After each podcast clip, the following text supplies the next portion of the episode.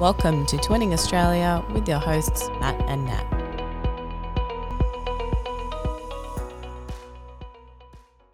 Welcome to Twinning Australia. So it's I'm really excited for this episode because we have a special guest. Tara will be joining us, and she comes with a wealth of experience and knowledge, and I'm sure you'll get a lot out of this episode. I know we are. We've been really excited for this episode, Nat.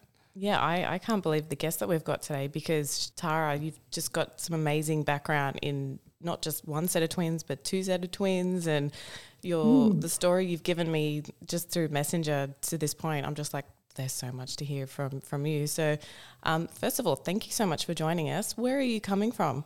I'm from Melbourne, so outer eastern Melbourne. Amazing.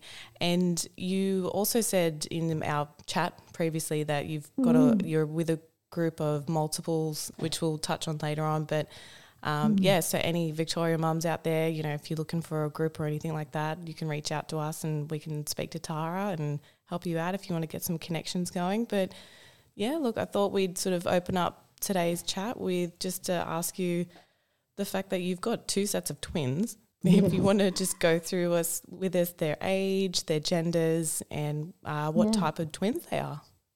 Yeah, that's right. So we've got um, four year old identical twin girls, and we have six month old non identical twin boys.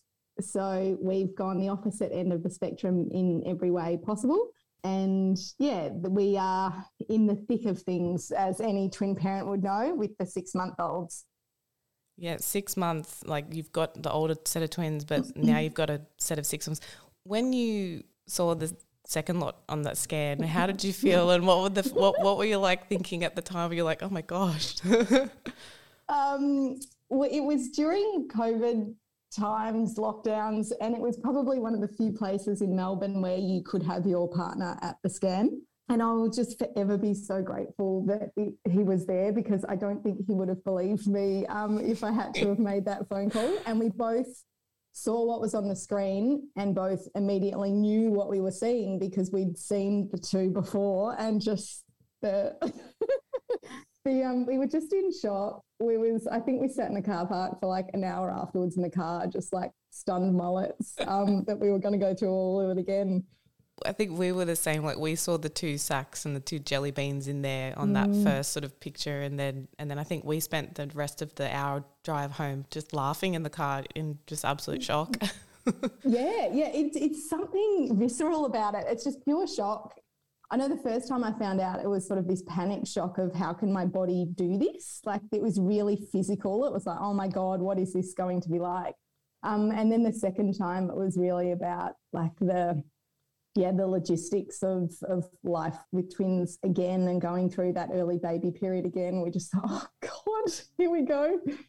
Did you expect it? Because I know that we've sort of found out that as you get older, there's more chance of throwing twins again. And I know Natalie and I, yeah, Natalie and I talking Yeah. about potentially the future and if we go again, um, which let's just get through Yeah. this ones first, but that there's a higher chance of actually getting twins the second time around. Yeah, well, um, with our girls being identical, um, just for those listening who may not be aware, identical twins, the, the current science says that that's not genetically inherited. Um, it's a spontaneous fluke where an egg just splits. Um, so, as far as we were concerned, we really had no greater chance of having another set of twins again than perhaps someone who might already have a non identical set of twins. That's where the woman's ovulated twice. And of course, that could happen again quite easily.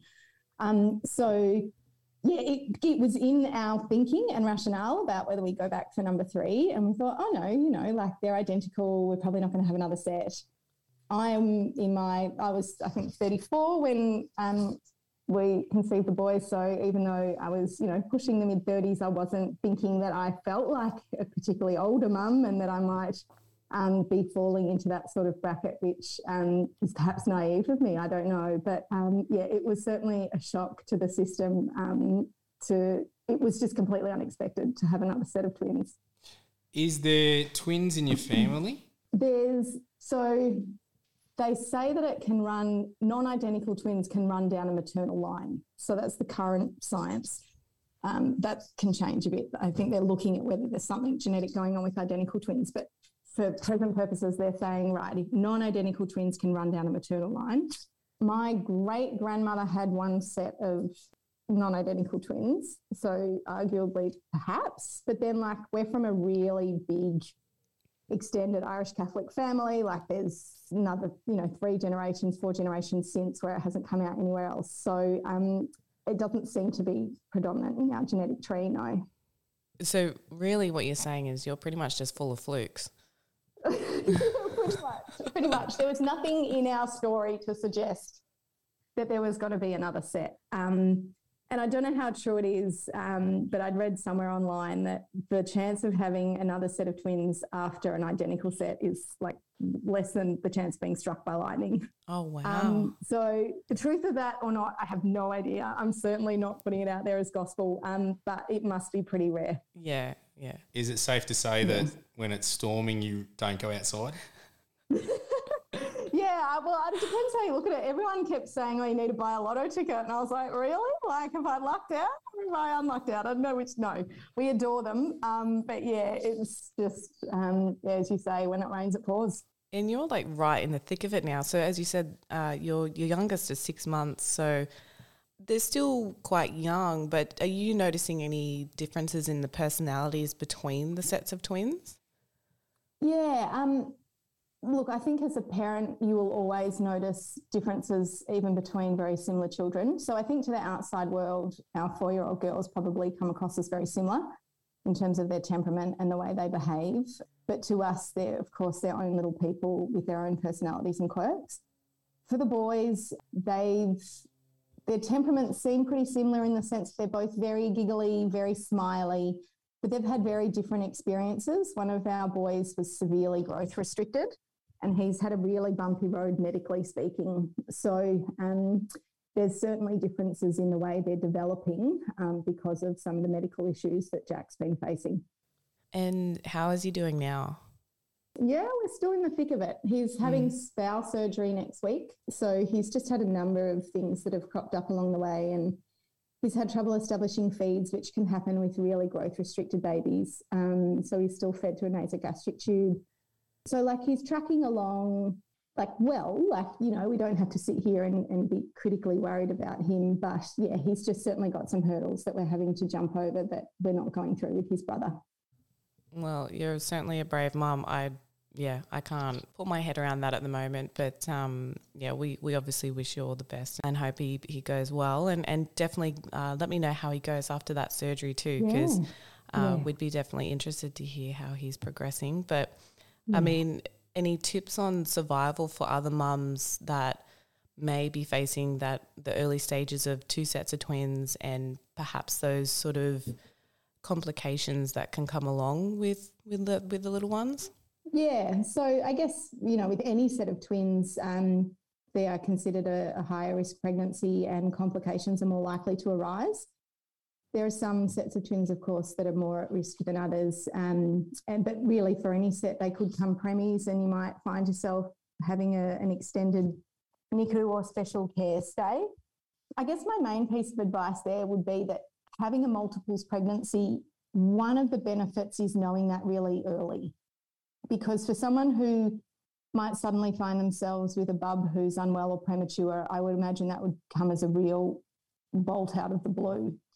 Whereas with multiples, you're at least given some sense that that could be the path you go down. So, one of the things I found really helpful in my first pregnancy with the girls was, I guess, just to be not worried, but quite aware um, and that, that they could be pregnant and that it would be unlikely that I'd reach full term and that it would be fairly likely a special care stay or something like that would be in our story. And the reason I think that's so important to think about quite early on in your pregnancy or throughout your pregnancy is because things are just that much easier to deal with once you've already come to terms with them a bit. I think things become really difficult when the experience that you're suddenly in is just completely different from what you'd envisioned. But if you've already accepted it somewhat, that your bubs might not be with you when you've given birth. You may not get that cuddle as soon as you've given birth to them, um, that they may need medical attention. It's about trying to accept that during the pregnancy and actually being grateful for the medical care that's there which I think is the strongest way to prepare yourself for that because it is a hard road. But I certainly think it would be much more difficult if you, you were fighting that idea or you hadn't come to accept that idea yet. But I know with our girls, they took us into the special care unit before they were born, even before I went into labour, just to show us what it was like. Um, and I felt quite comfortable and prepared for the idea that that was probably going to be part of what we went through with them. Um, and then likewise with the boys, um, you know, it was a really rocky pregnancy with Jack's growth restriction. But again, sort of arming myself with a bit of knowledge about what a NICU stay could be like um, and what things might look like for a baby who was that small, because he really had barely even reached a kilo and he was born at 34 and six days. So he was tiny for that gestation. So it was really about arming myself with information and setting my expectations at a level that were likely to come true, basically. So, yeah, try not to fight what may be coming and just arm yourself with information and, and be okay with the idea that they might be coming for you. I think that's great mm. advice, and it's something that we've been sort of looking at too. And just hearing your story, is it safe to say, and obviously we haven't met, but is it safe to mm. say that I know our obstetrician was talking about that sometimes one twin will grow rapidly compared to the other twin. Is that what happened to you? Yeah. So in some pregnancy, twin pregnancies, it's more common than others. And we weren't in the bucket of type of twin pregnancy where it was really on the cards. So, so they're the pregnancies where there's the shared placenta and things can go quite awry. Um, so they each had a placenta of their own. So it was a little bit une- unexpected but it was very prominent from as early as the 20 week scan um, to the extent that there were questions about the viability of what was then called twin B. So there were some really difficult discussions to be had. And it was really just a case of very, very tight monitoring. And for quite a long period of time, just really being in the dark about how he might or may not progress.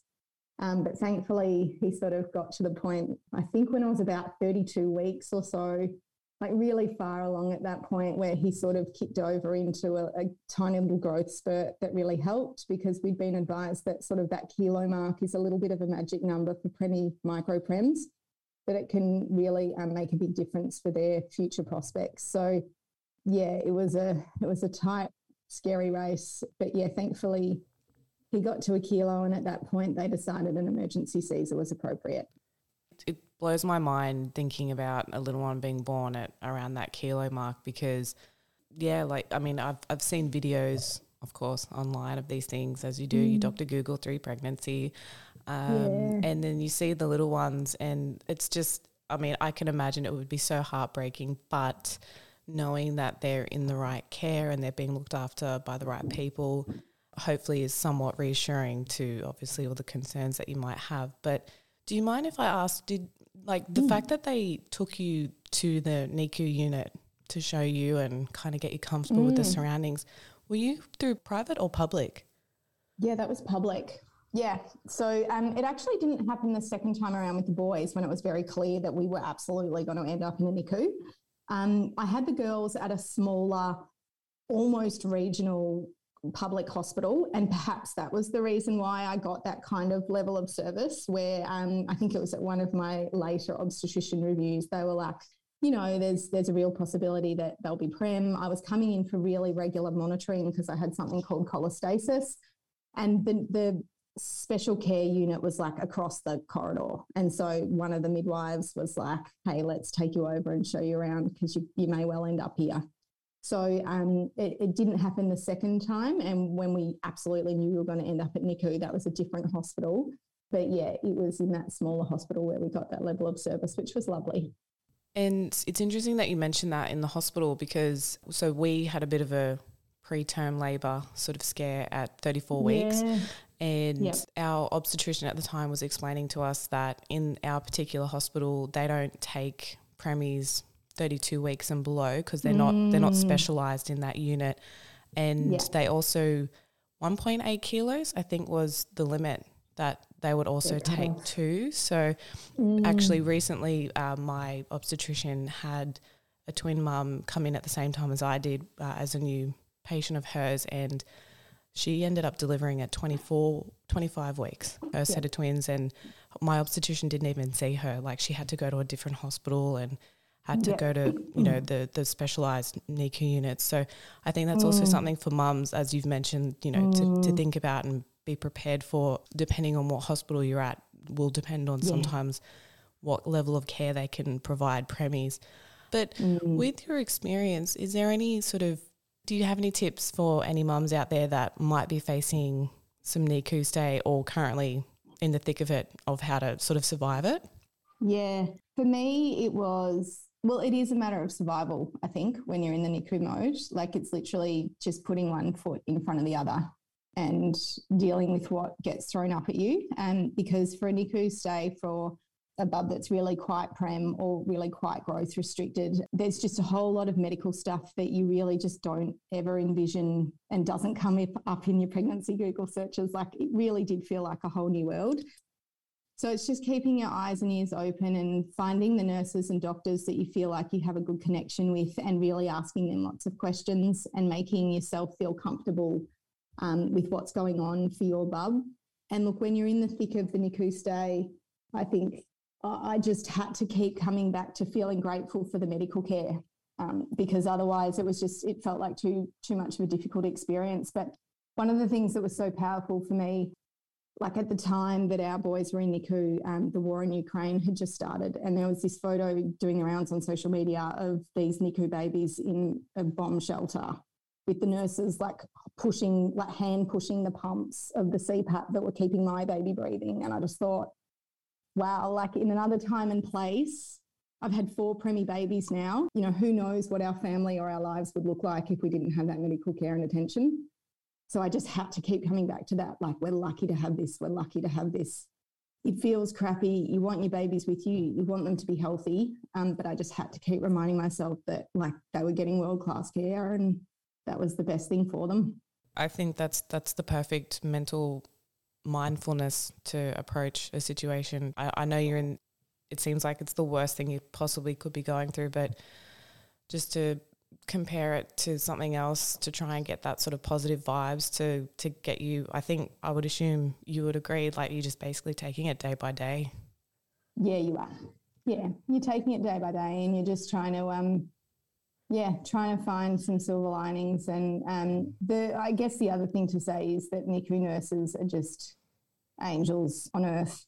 Chat to them, like become friendly with them, open up to them, um, because they will stand by your side in a way that's really, really powerful. Like I get, I want to choke up when I think about Jack leaving special care. Like we were in newborn which is like the combination of NICU and special care at the hospital that we were at.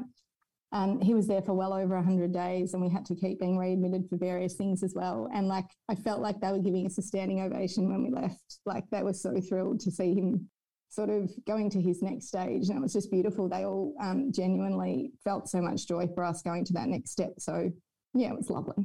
He sounds like a fighter. I um, am a big believer in things happen for reasons, and you know that whilst sometimes it's hard to see that at the time, there's a reason behind it, and he definitely sounds like a fighter, and he can handle it. So that's fantastic to hear. Yeah, he's been doing well. And can I ask, have you had the chance to take him back yet? Now that he's, you know, he's starting to grow and he's hopefully getting a little bit more, a bit of a fatty around him to see the nurses yeah. again. Yeah, that's right. So yes, because he do, he still does have a number of um, sort of medical things that are being closely monitored. So we're regularly at the Children's Hospital that's connected to, to where I gave birth to the boys, and I just I keep bumping into them like they're down downstairs having a coffee or you know they're on their break or whatever. So I've I've now seen a number of them, and they're all just so thrilled to see the chub around his face and um, how much he's grown. So it's it's a really lovely thing for them to be able to to see that. And that was also one of the really nice things about the fact that they were twins.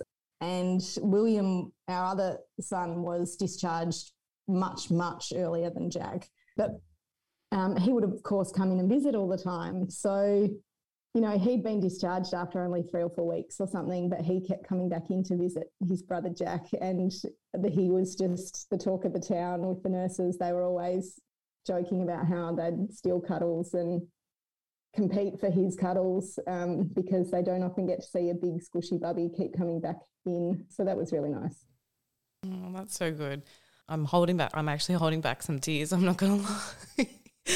I um yeah I I you you guys have done such a great job and I haven't even met you and I don't really know you that well and I'm just like your story is enough for me to have so much respect for you guys so just yeah you keep Thank doing you. keep doing what you're doing because it just sounds absolutely amazing and yeah keep we want to obviously keep in touch and, and hear how how all the travels are going but um look I think um the next question that I have for you would be again the the experiences that you've got is you had a cesarean but you also had a, a vaginal birth. Can you run us through the differences and the healing and perhaps maybe if you had a preference of either one because I do Yeah. see a lot of in the twin mum groups that I'm in it's very different with twins because a lot of doctors are actually giving the choice to the mum to mm, have yeah. vaginal or cesarean, but obviously going with vaginal, if one or two or either of the babies are breech, some doctors mm. will give it a go, some won't. So a lot of mm-hmm. mums I see comments are like, what should I do? Which one should I pick? And and I don't think you can really say that abroad that, yep, you should go with this one. But mm. can you go through the differences that you experienced Yeah. and the healing and how you felt out of each of them? Yeah, absolutely. So I had a vaginal birth with the girls at the more local hospital. It was an uncomplicated pregnancy apart from like I was crook as a dog in terms of hyperemesis gravidarum, which is like the over the top vomiting that just doesn't stop. But like in terms of the girls' development and the like, it was an uncomplicated pregnancy. And twin one, so the presenting twin was head down. Twin two was side lying. So throughout the pregnancy, there was very little discussion about what the birthing options were because at the hospital that I was at, it was all about whether or not twin one was head down or breech. If twin one was breech, my understanding was I wouldn't have been offered the vaginal birth at that hospital, that they would have recommended a Caesar. But because twin one was head down and there were no other concerns necessarily about my health or their health, they said it was my call if I would like to try it. Um, but they strongly recommended an epidural, um, which I've heard around the tracks is really quite common. That there are obstetricians who will do the presenting twin head down vaginal birth if the woman will agree to an epidural. Often seems to be one of their sort of conditions, if you can put it that way. So I went into um, spontaneous labour with the girls. So my waters just broke at 34 weeks, um, and things seemed to be progressing really well. So the labour was going smoothly, um, and we had no cause for concern, and we were just within the boundaries of what that hospital will allow. So what you were referring to earlier with the, um, you know, some hospitals have cut-offs, for example, in terms of size or gestation. Our hospital would take us from 34 weeks onwards, and so I was just past that. So the labour actually progressed pretty quickly to the extent that we took everyone by surprise. I was there for monitoring after my waters broke, but they didn't really realise that I was in active labour until I was well and truly in active labour. Um, and so it was almost too late to get the epidural in, and the epidural didn't really cover the birth of the first twin. So that was fine because I was willing to go along with the advice, understood why they recommended the epidural, but also wanted some benefits of movement throughout the labour for pain management and just for progressing the labour. So I was quite comfortable with, you know, trucking along without the epidural for most of the labour. And then I had the sort of epidural at the last minute. And that thankfully covered me for the birth of twin two um, because she was the reason they recommend the epidural for a natural or a vaginal twin birth is they don't really know what twin two is going to do once twin one is born. They can do all sorts of somersaults and end up any which way. So Lola ended up staying sideways, and I had a lot of people pushing on my, like the midwives were all like trying to manually manipulate her position. And in the end, the obstetrician just had to go arm in um, and pull her out. And so you'd really want an epidural for that sort of experience, I think. The recovery was quite good. And I think if I do have to have a preference for one version of a birth over another, it was the vaginal birth because the recovery to me was much more straightforward. And the process to me felt more comfortable. That being said, Caesar the second time round, I chose within a heartbeat because the advice was well, they were both breech. So the likelihood of having an effective vaginal birth with two breech babies, I've understood, is very low. But also, Jack was just so, so growth restricted and so small at that point that the doctor outright said to me that there was a risk he would not survive a vaginal birth. So, in those sorts of circumstances, it was not even a decision. It was just like, well, that's what we're doing. So, whilst my preference certainly for an uncomplicated head down twin birth would be a vaginal birth, there are medical indications for Caesars that absolutely I would follow in a heartbeat. And I guess that's the decision for people to make. There is some research that suggests that sometimes doctors are a little bit vaginal birth avoidant if they are perhaps being a little bit risk averse and they'll recommend a Caesar even when there aren't any particular complications or even if the baby's head down. So I guess for anyone considering the decision when the option is put to them is just to ask a whole bunch of questions, understand why they are recommending something. Is it because there is a risk? What is that risk? How likely is that risk? And so, even though I did have a very positive experience with a vaginal birth the first time, it was situational, and we absolutely, I was very comfortable with the Caesar the second time. That being said, I didn't like the process of the Caesar. I felt awfully dizzy. It felt terribly clinical the recovery for me was far worse than the recovery from a vaginal birth. And to be honest, I don't know why anyone would pick a Caesar because to me, I just really didn't enjoy the process. But people have their reasons for it. It's controlled, so it feels safe, it's expected. It has arguably less opportunity to go ways that you couldn't imagine. For example, all sorts of complications can pop up that perhaps you don't expect in a vaginal birth, in a vaginal twin birth at least. So there are certainly merits, and you just need to think through what advice you're being given and why you're being given that advice. I think that's a great way of explaining it is it really does come down to your doctors and you know you can always go and get a second opinion if you're not happy with what you're having a conversation with your doctor about. It should be a two-way conversation with your doctor. It shouldn't just be straight down the line, you're doing this, no options, unless, like, of course, yeah. there's some great medical reasons behind it, of course, but. Um, mm. I think it does come down to that conversation and and past history as well. So I'm booked in for a C-section next week, but my doctor from the beginning was like, because I had a C-section for my son, so mm. it was she went through the risks of hemorrhaging and all those kind of things, and yeah, yeah, and and I think also our listeners need to also maybe also think about is there are a lot of women that will start with a vaginal birth and yeah. then end up with an emergency C section C section for the second, which I never even knew was a thing. So that's also a possibility. have to go through both. Right, two two healing at once. I, I as soon as I found that out, I went told all my mum friends, and they were just like their faces just dropped like ghosts. so yeah, um, yeah, that's right. Yeah, so be I mean, be mindful. The only thing worse than birthing two babies is birthing them different ways. right. Just in one hit, it just the recovery must be horrendous. I know. I can't um, imagine those mums. yeah and that's that's a consideration right? So you know you have to feel comfortable enough going in. If you if you want to go into a vaginal birth you have to accept that there's a possibility you'll end up in an emergency caesar anyway. And so they are all considerations that you need to weigh up. So I, I was pleased with my decision the first time and i was pleased with my decision the second time. And as you say it should be a conversation and even with the risks being so great to jack in the second birth uh, if I had wanted it vaginally.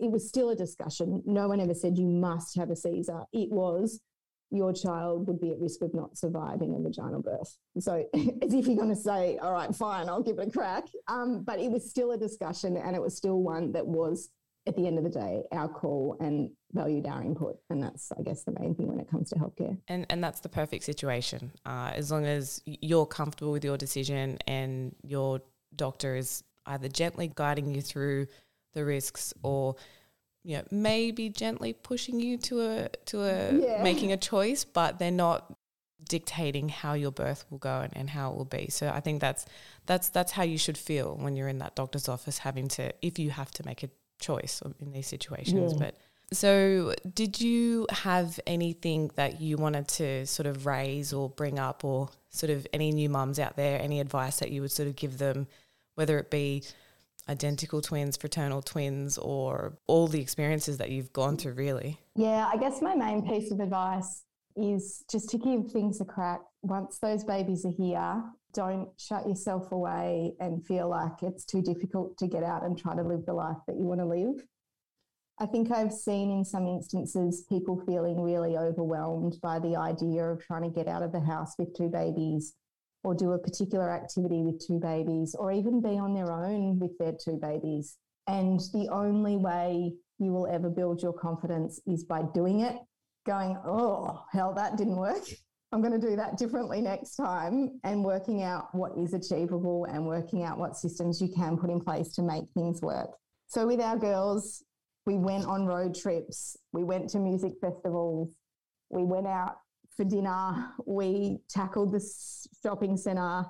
Like, the more you do it, the more confident you become, the more you work out how to make those things work um, because isolation is something that I just think is a real risk zone when you're in the thick of those first 12 to 18 months with twins. Like you could easily lock yourself in a house and just breastfeed all day or bottle feed all day and not do anything more than that. But that's not an experience that is likely to be fulfilling. So just do what you can to have a go. And if it doesn't work, it doesn't work. It's not the end of the world um, what's the worst that's going to happen? Just really have a go at all those things that feel really difficult because you'll realize you can do them. They won't be easy. You'll feel like, why is this so damn hard? I wish things were smoother than this. I wish I didn't have to be disorganized. I wish I didn't have to pack so much damn stuff, but it's worth it. And it gets better, is the main thing. I see our four year old girls, and they're such a blessing for this stage with the boys because I can see how good it gets it's awesome watching like three, four year olds as twins. It's just the best thing. They're just such great mates and they have the most beautiful interactions that I just get to see constantly. So it gets really good. Oh, that honestly, that makes me very excited for what is to come in our journey. But it's been amazing to hear about your journey. There's so much more that we could keep talking and talking. So we'll probably end up getting you coming back at some point down the track, you know, especially when, when we have the first birthdays coming up later in the year. So, but in the meantime, I'm probably going to reach out to you directly when I have any questions. So I feel like this has been worth it. this has been worthwhile just for me to have a connection, you know, once our twins arrive next week. So I just want to say thank you very much for your time and sharing your personal story and journey and we just we honestly we wish you all the best. Thank you. Thanks so much. Um, yeah, I just like to you know reiterate what Nat said. So thank you so much for joining us. There was so much great information to hear just then, and I'm sure our listeners will really appreciate your journey, your story, and the advice you've given us. Thank you. Awesome. If you have any questions for us here at Twinning Australia Podcast, please feel free to send us an email. Our email address is twinningaustraliapodcast at gmail.com. Otherwise, you can get in touch with us via our social media accounts Facebook at Twinning Australia Podcast and Instagram, Twinning Australia, all one word. Thanks for listening, and we hope to hear from you soon.